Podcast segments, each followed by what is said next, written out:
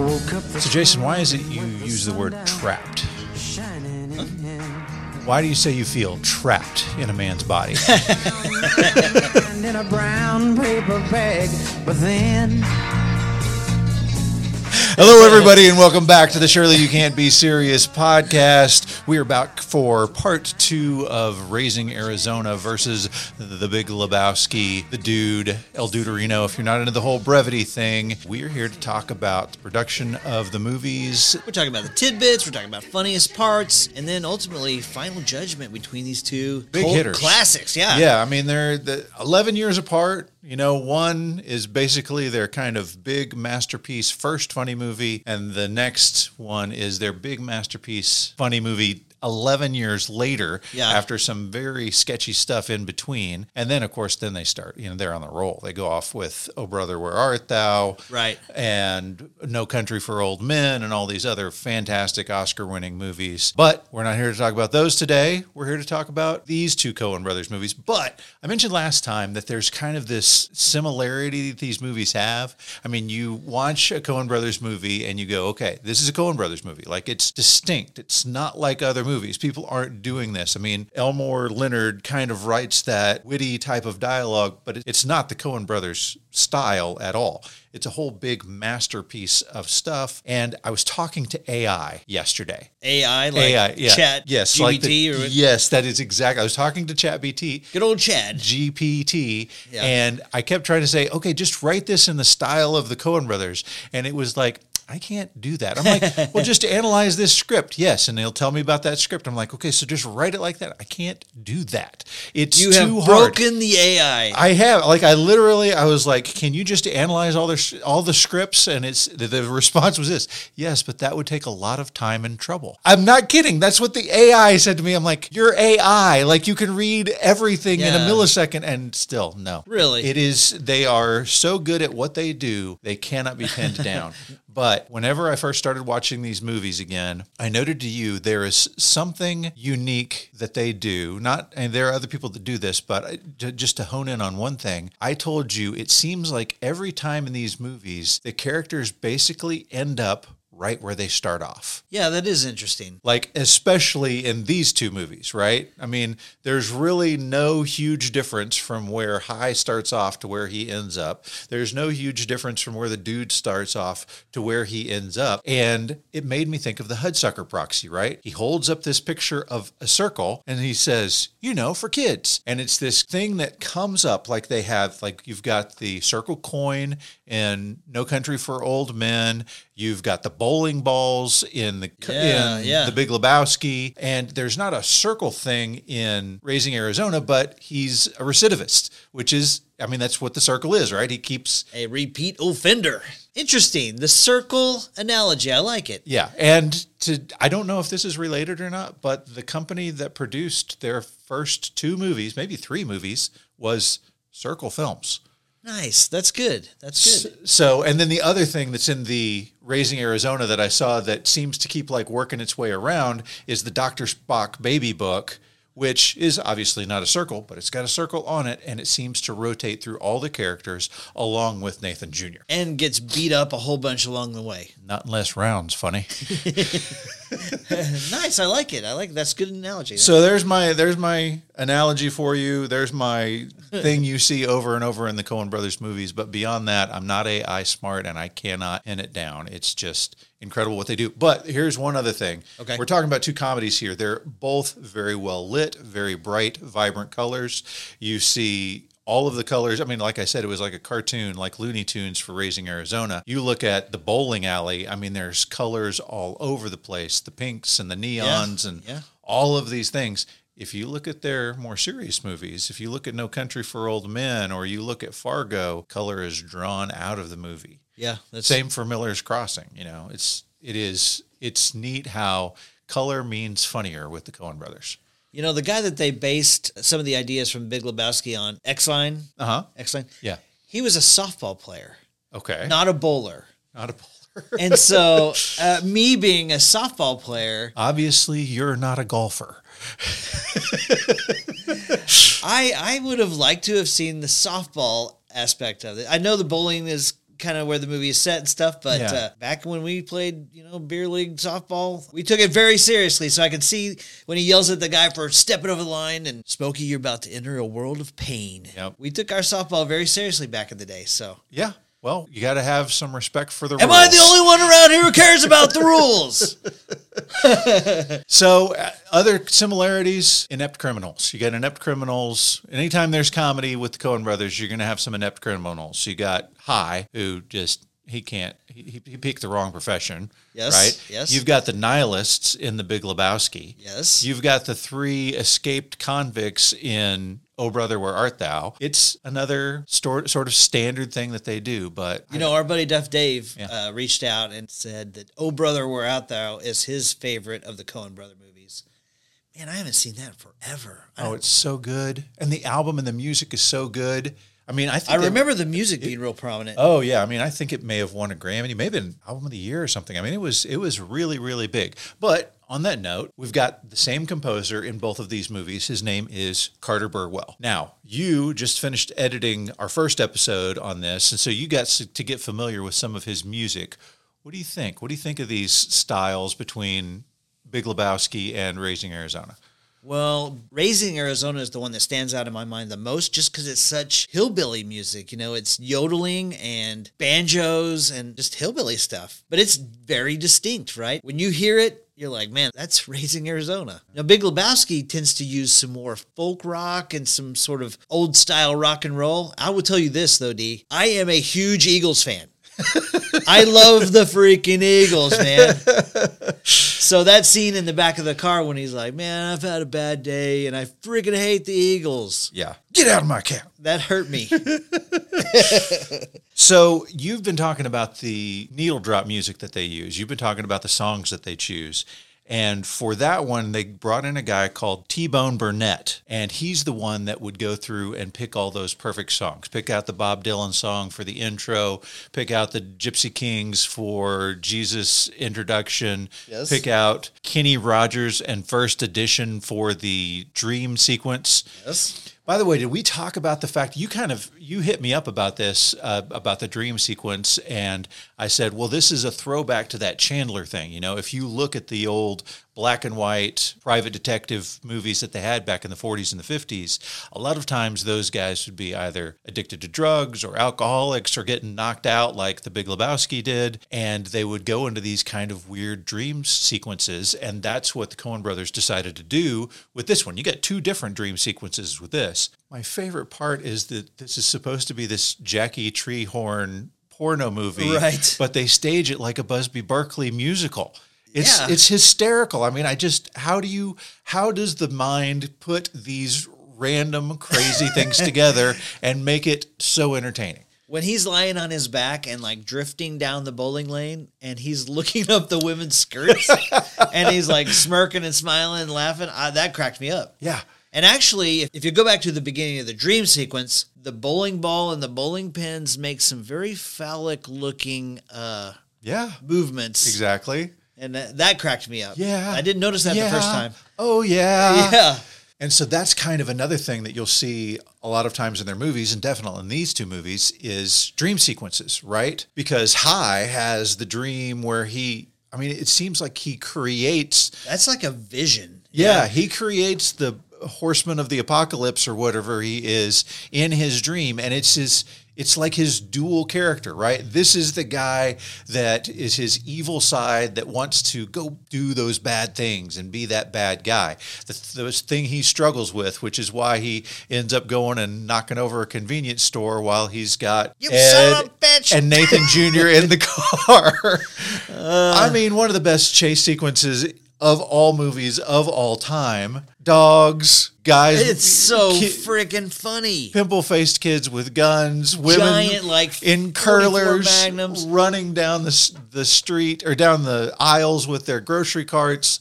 I mean, dude, Let's talk about that scene for a second Okay. because that's one of my all-time funniest scenes Yeah. from Raising Arizona. So number Yeah. 1, he pulls over and spontaneously decides he's going to knock over this gas station. Yep. Which by the way, I I I told you the other day, I vacationed in Phoenix, Arizona over Christmas. yep. Uh-huh. but we hadn't really gotten into this very much. And I was very, very close to where all this was filmed, and I'm kicking myself that I didn't look down the road a little bit more. But when he spontaneously decides to knock over that gas station, Uh huh. he puts pantyhose on his head, goes inside, while Holly Hunter is reading to her to Nathan Jr. in the car. Yeah. And she looks up and notices the pantyhose. Yeah. And of course, the the kid behind the the counter has already pushed the alert button for the cops, and he says that great line: "I'll be taking these huggies and whatever cash you got." And then he gets in the car with that guy, and the guy's like, "Son, you got a penny on your head." And that guy's screaming over and over again. oh, wow. So Michael Lerner is a professor down in Berkeley in the uh, late 60s, early 70s. He moves up to Washington, starts doing an assistant professorship up at, in Washington. Okay. He starts this group that is called the Seattle Liberation Front, right? Okay. And it is this radical anti Vietnam group that decides to stage these protests. And it's, it's pretty, it, they do one in February of 1970 that gets pretty violent. They start like throwing bombs and rocks at the courthouse. It gets really bad. And then there are about like 2,000 people there, like staging this big protest. And, and it, so when it, that gets bad, that gets really bad really fast, right? Sure. And so about two months later, a grand jury decides to indict some of the members of the Seattle Liberation Front. So they are all ultimately tried for inciting a riot. And it's Michael Lerner and six other folks. Seattle Seven, You got it. nice. So the Seattle Seven is real. The Port Huron statement is real. Both of these things came from these anti war groups that they've referenced in this movie. You know who's not real? Arthur Digby Sellers. Okay, There is no author of the series branded named Arthur Digby Sellers. okay. He didn't write 156 episodes, the bulk of the series, because there were only 48 episodes in the entire series. And so all of that is fake. The guy who did write it and created the show, his last name is Cohen. Oh, really? Not related. He's got an H. They don't have an H. Oh, wow. Okay. But on that note, there is a Joel Cohen with an H. You know what he wrote? No, Garfield the movie. you know who voiced Garfield in that? Bill Murray. Do you know why he voiced Garfield in that? Being as terrible a movie as it was, Tell me. it was because he heard it was written by Joel Cohen and he thought it was the Joel Cohen of the Cohen brothers, not this other random H. Cohen guy. And so, without having read the script, he went ahead and said yes. That's what happens when you don't have an agent and all you've got is a phone number. So, Seattle 7 is real. Arthur Digby Sellers is not real. Okay. And the Speed of Sound tour is also not real. However, Metallica are a bunch of assholes. I did hear that Kirk Hammett really thought that part was funny. Yeah. And they were like looking for a way to incorporate it into a Metallica show. Yeah. So we've mentioned how many times the word man is used and how many times the word dude is used. Yes. And the fact that this is far outweighed by the uses of the F bomb, right? Nearly two to one. Yes. So you know they showed this on TV, right? Yes. L- let me have it. How is that Here it possible? comes. How is it possible that you can change the word to this is what happens when you fuck a stranger in the ass? How do you change that for TV? Can you tell me? I think you probably just cut the whole thing. Right. Is that what they did? No. What did they do? They said, uh, this is what happens when you find a stranger in the Alps. This is what happens, Larry. This is what happens when you find a stranger in the Alps. This is what happens. oh, it, I got to give them the A for effort on that, man. Where else are you going to find this information, guys? Exactly.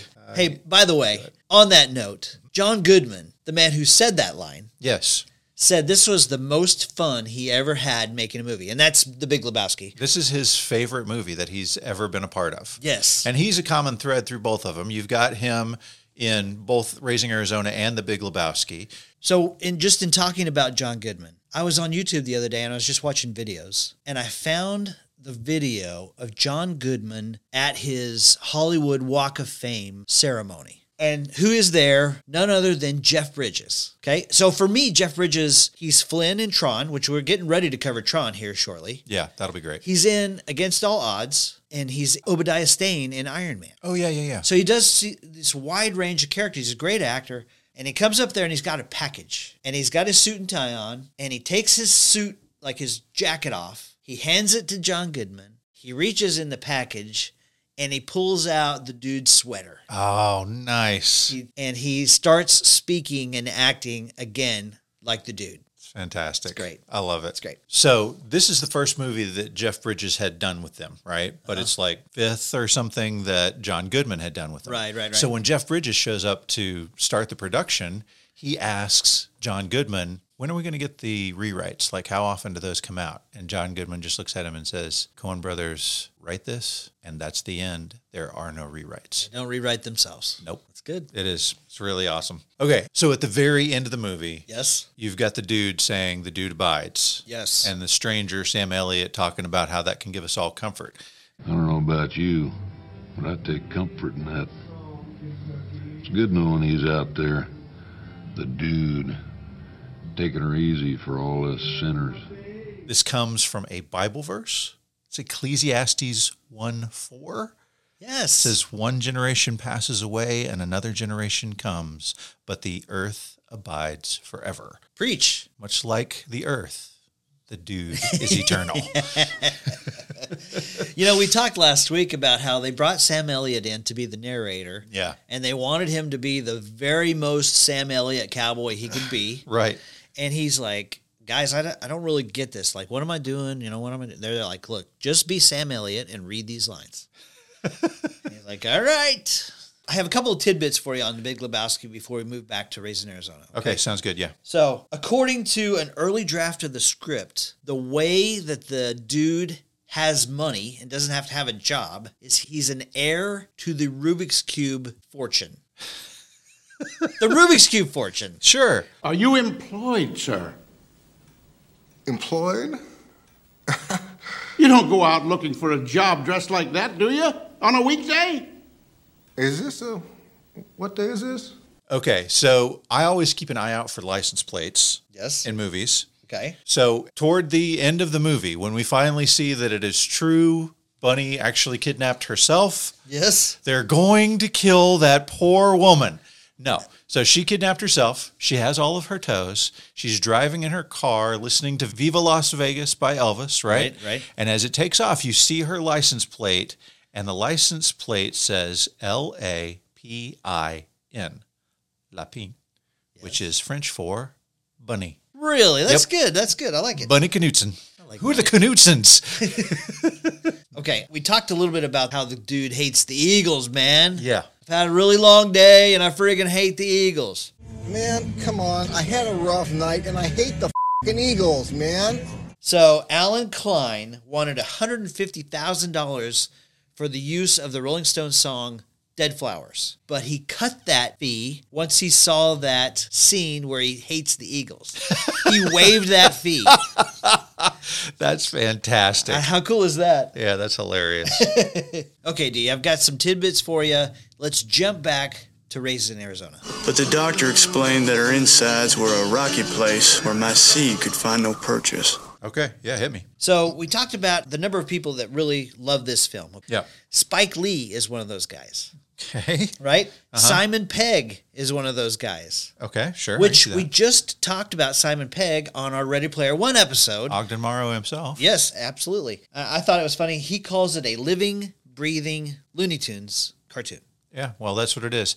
By the way, the Ready Player One episode, the movie, just came out. It did. Be sure and check that out at the White Rocket Entertainment Podcast.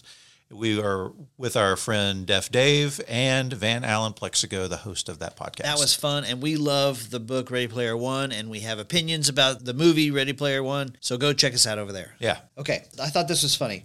One day, Nick Cage and Sam McMurray. Sam McMurray is the guy who plays Glenn. Right. They went out to lunch in costume. Uh Uh-huh. huh. And there was a girl there who sort of recognized Nick Cage, but he looks so weird and funny, and his hair's messed up, and he's got a mustache, and he looks like trailer trash. Side note: the crazier his character got, the higher his hair got. That's right. Yeah, keep going. So she came up to him and was like, you know, hi, are you Nick Cage? Because I you look like him and I want to get an autograph. Uh-huh. He's like, Yeah, I'm Nick Cage, whatever. So he took and he signed Tomorrow You Will Die, Nick Cage. What in the world? He's he's a different cat, man. He, He is a weird dude. is a weird dude. Have you seen The Unbearable Weight of Massive Talent? No. Well, it's it's interesting. It's Nick Cage plays Nick Cage in this, right? Ask me if I've heard of that movie. Have you heard? Okay, it just came out last year. It's Okay. got hi- it's got Nick Cage and Pedro Pascal. I mean, cutting edge. Oh yeah, I remember that. Yeah, right? okay. Lots of memes going on with it right now where they've not- dropped acid or whatever. Yes. But he, Nick Cage, is, is like kind of in this washed up stage and he keeps talking to his younger self, and his younger self has the same hair that H.I. McDonough has in Raising Arizona. Really? Yes. That's It's cool. fantastic. It's really uncomfortable when they kiss. Hey, I saw Spoiler alert. Mando and uh HI sharing a kiss. I No, no, s- no. Not No, Mando? not Mando. Nick Cage and Nick Cage. Oh my gosh. okay. I saw a video where Nick Cage was in Las Vegas. This is a total side note. Yeah. Nick Cage was hanging out with Vince Neil, Yeah. and Vince Neil was drunk and belligerent. Oh, I saw that. And Nick Cage was like, dude, you gotta chill out, man. If Nick Cage is telling you to calm down, you know you've gone too far. That is a wake up call right there, buddy. That's right. Vince Neil of Motley Crue. If you haven't listened to our Girls, Girls, Girls episode from last summer, go check that out. Okay, I've got something for you. Yeah. I got a trivia question, actually. Okay, yeah, I'm ready for it. Go. Nicholas Cage Yeah. and Holly Hunter Yeah. both have superhero connections. Okay. Can you name the superhero connections? Yes, I can. Can you?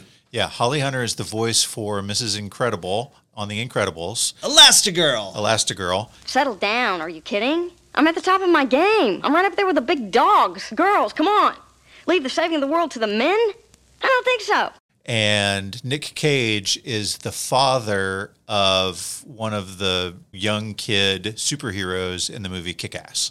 Really? Yeah. Also, Nick Cage is Ghost Rider. Also, Nick Cage really wanted to be Superman in the That's what I was hoping you were. There's a lot of Nick Cage comic book connections, but the only one that doesn't suck is Kick Ass. By the way, as long as we're referencing other movies, Yeah. you know the scene where Jackie Treehorn takes a phone call and then steps out of the room, and so the dude, being very you know espionage, sneaks over and Yes. rubs Yeah. the pencil on the pad of paper to see what he's writing, and it's a dude with a gigantic heart on.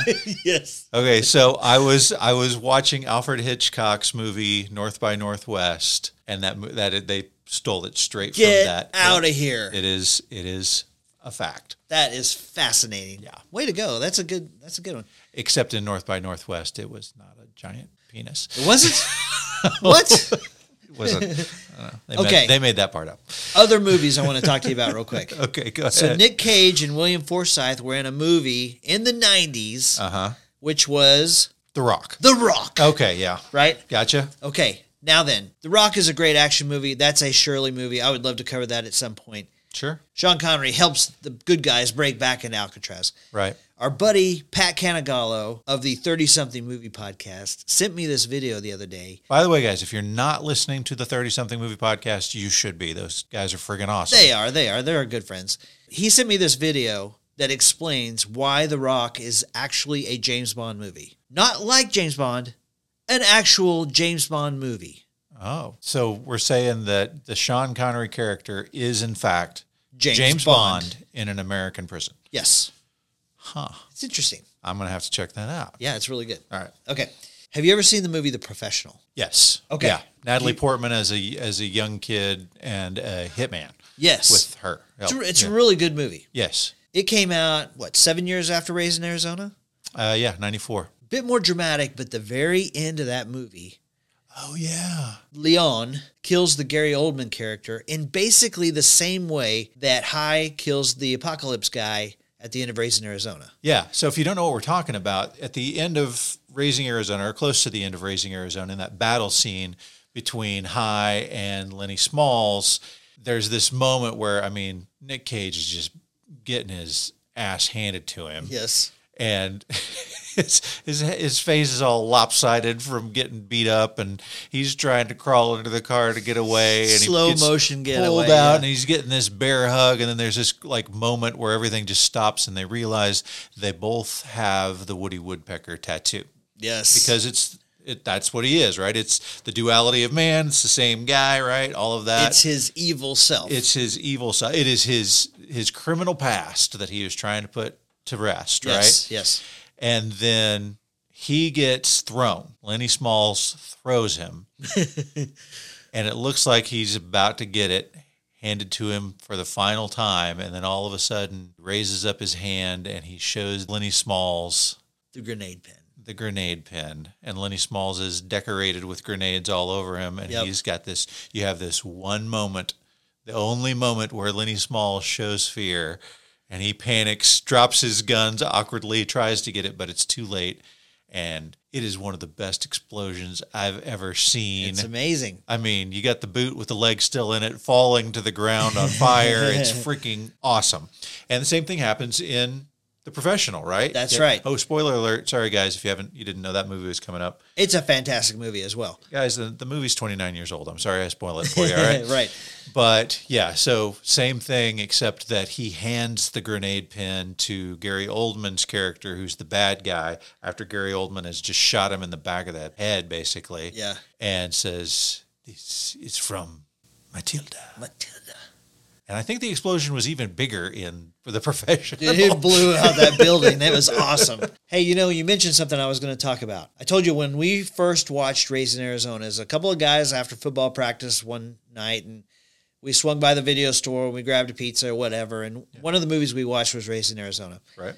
One of the funniest scenes to us, or not even a scene, just a small little part, was when the apocalypse guy, Lenny Smalls, is driving by and there's like a gecko sunning on a rock and he takes out his shotgun and just blasts it off that rock for no reason. We laughed our butts off and we kept rewinding and watching that scene. It's just really funny. How do they do that? Like, how.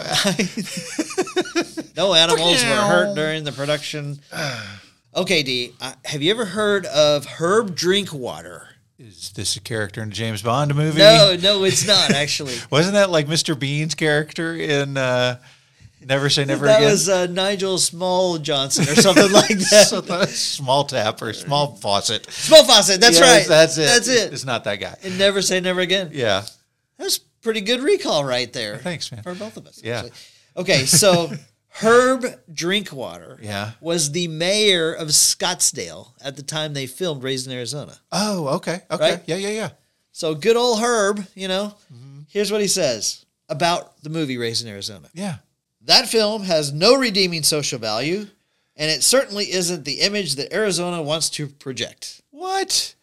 I mean, they're going to only let the kid watch educational television and sports involving, obviously, the University of Arizona. Come on, lighten up, Francis. Jeez. That's fantastic. Okay, one more person I want to bring up before we leave Raising Arizona Yep. is Trey Wilson. What did the pajamas look like? I don't know. They were jammies. They had yodas and shit on them. Okay, Oh, yeah, yeah. Yeah. Trey Wilson plays Nathan Arizona. Sir, it says here that your real name is Nathan Huffhines. yeah, what of it? Is there a reason you changed it? Yeah, would you buy furniture from a place called Unpainted Huffhines? This is the same guy who played the manager in Bull Durham. right. Lollygaggers. Lollygaggers. He died like uh, just shortly after Bull Durham came out. Yeah, so they were actually writing a part for him for Miller's Crossing. Okay. The leader of the bad guys, the bad guy gang in Miller's Crossing was supposed to be Trey Wilson that was playing that part. It was a surprise death. He was a young guy, like early 50s, I think. You very young. very young guy. So suddenly they're without the guy that they had written the part for. And so they said, hey, let's see if Albert Finney will do it. I don't know why. Albert Finney does not remind me of Trey Wilson in any way, shape, or form. Oh, doesn't, yeah. But he's got one of the most memorable parts in the movie. I mean, he's there's there's this attack scene, it's super awesome.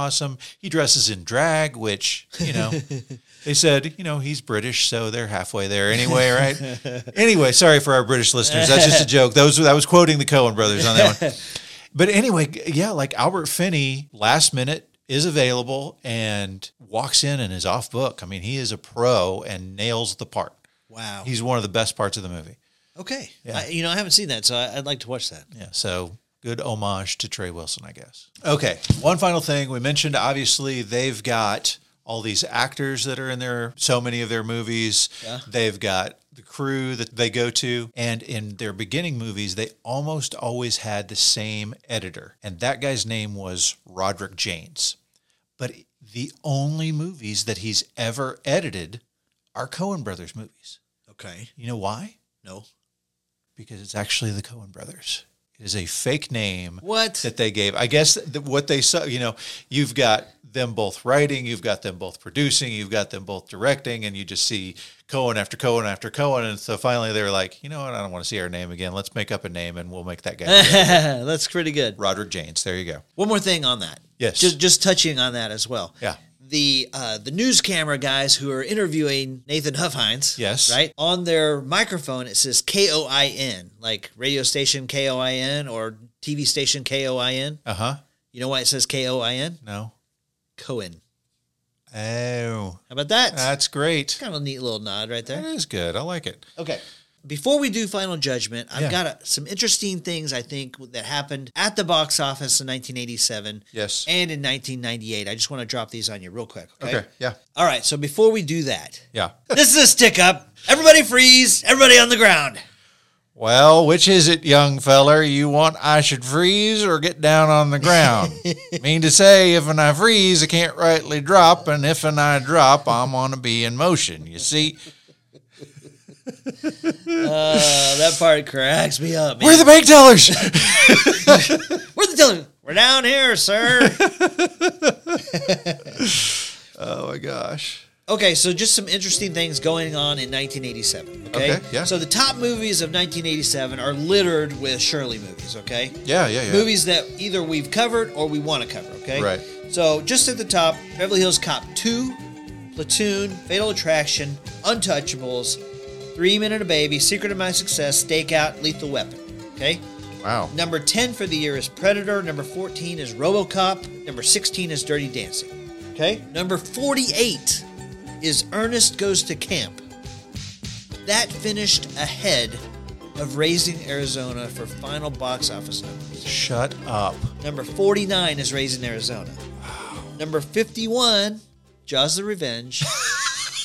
What? and bringing up the rear, number 73, Superman 4, The Quest for Peace. You're telling me that this ranked only two places higher Barely, than Jaws: The Revenge.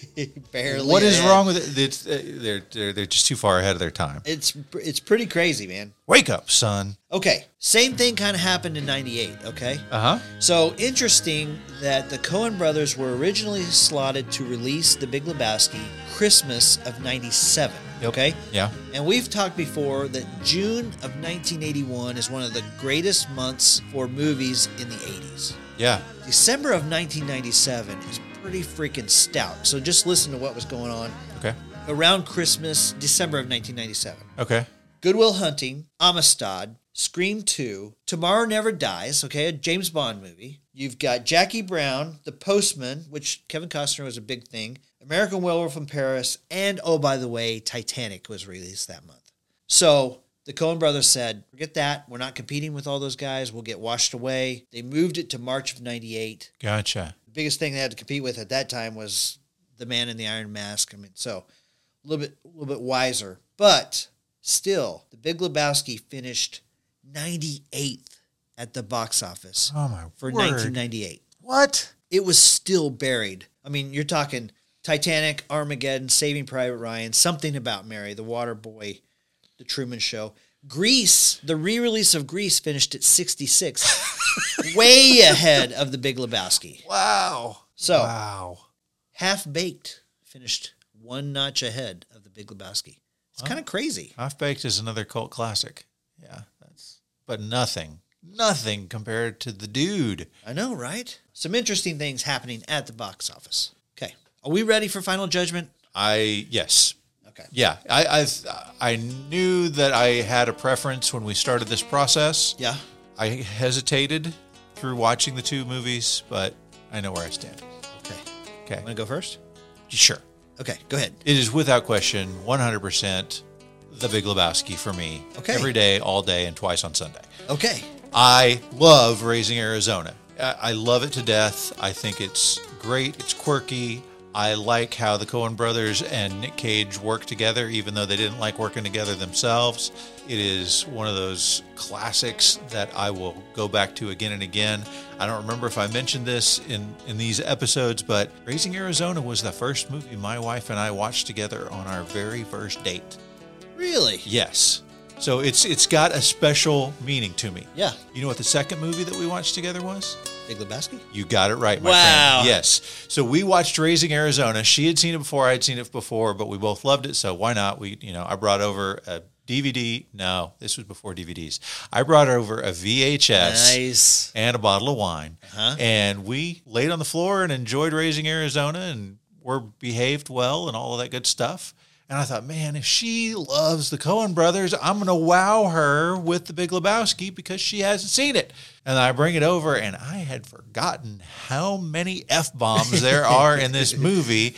And whenever we got done, I was like, oh, she's about to ream me out. And she was like, that was awesome. And she's right. And it worked. Was, it was. yeah, married I you. mean I, that that was well a long time ago, 22 years ago. Yeah.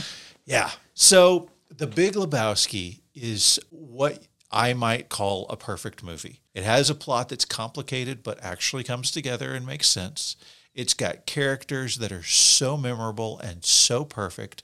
The coloring is perfect. The cinematography is perfect. The song choices are perfect. There is literally nothing wrong with this movie. And it is by two of the guys that I regard in the top notches of all writers and directors in Hollywood. The Big Lebowski is my final choice. Okay. Yeah. That's fantastic. Okay. You, Okay. I'm waiting to see. Okay, before I give my final judgment, Yeah. one of the things I wanted to mention to you that I forgot to mention, I love Jeff Bridges as the dude. I love how he reacts to crisis, okay, Yeah. or to bluntness, Right. right? He's just trying to get his rug back. he doesn't really care about your feelings. He's just trying to get back to his apartment and get back to life as it should be, right? Right. So when he meets Maud, this was the one that that every time I see it, it just cracks me up. She's like, she's talking to him about all these weird things like vagina. Oh, yeah? Yes, they don't like hearing it and find it difficult to say, whereas without batting an eye, a man will refer to his dick or his rod or his Johnson. Johnson? Johnson, right? Like, what are we talking about here, right? So every he just gets this very peaceful look on his face, like, what are you talking about? Coitus.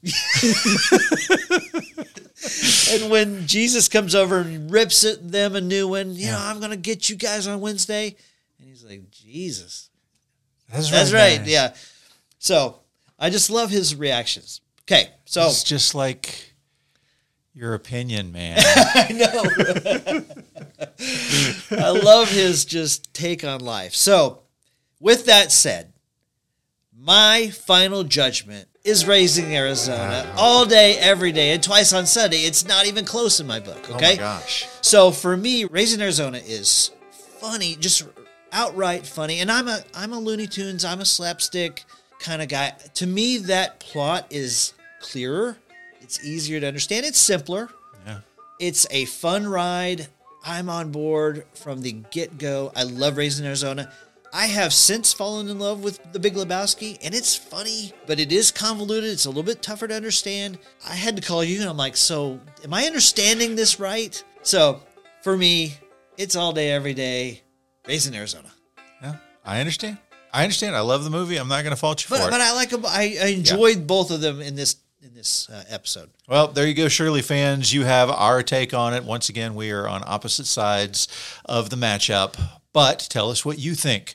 You can find us on Facebook at Shirley Podcast. You can find us on Twitter at Shirley Podcast. You can email us at shirleypodcast at gmail.com. Those are some of our best comments. I mean, we've, we got one that we read last episode from Beth Sloan, which is absolutely fantastic. We've had Chad Briggs write to us about Tron and War Games, and it looks like he might co-host with us when we do that episode, and that's going to be fantastic. Def Dave is the one that emailed us and ended up has become one of our best friends. So please email us or contact us through Twitter and Facebook. We would love to hear how you feel. Tell us what do you pick? You pick Raising Arizona? Do you pick The Big Lebowski? Do you pick Oh Brother, Where Art Thou? Tell us what your thoughts are. We would love to hear it. Okay, listen to what we got coming up, D. I'm so excited about our future schedule, okay? Next week, but we got together with the guys from A Film By, uh-huh. the 30 something podcast, Yeah. White Rocket Entertainment, Yep. and Def Dave, and we did a Bond Girls draft. This is a best of the James Bond Girls discussion. You you did rate my bondgirl.com? It was. It's gonna be. I'm telling you, it is so good. I do not know how this cannot be a sexist pig fest. Well, you'll just have to come and listen. Are the girls going to enjoy this episode as well? Or is I this- think so. Okay. I think so. We All were right. gentlemen as we discussed. Okay, well, good. Their features. good. I'm, I'm excited because I listen to our episode every week, and usually I'm surprised. I'm like, did I say that? this one, I'm going to be completely surprised because I wasn't even there. So I'm I think excited. it turned to out hear really it. well. Yeah. I'm so excited. that one's already done and in the books. After that, you and I are going to sit down and we're going to discuss two of the biggest movies of 1988, Turning 35, Tom Hanks, Big, and Arnold Schwarzenegger and Danny DeVito in Twins. We're going to compare those two, get into it on that. And then after that, we will be discussing Open Up and Say Ah by Poison, going track by track with our good friend and Patreon, Dale Selby. And compare that to Living Color Vivid with James Buckley. Smoking hot albums. Those are, and the interesting thing is, those two albums were released on the same day in 1988.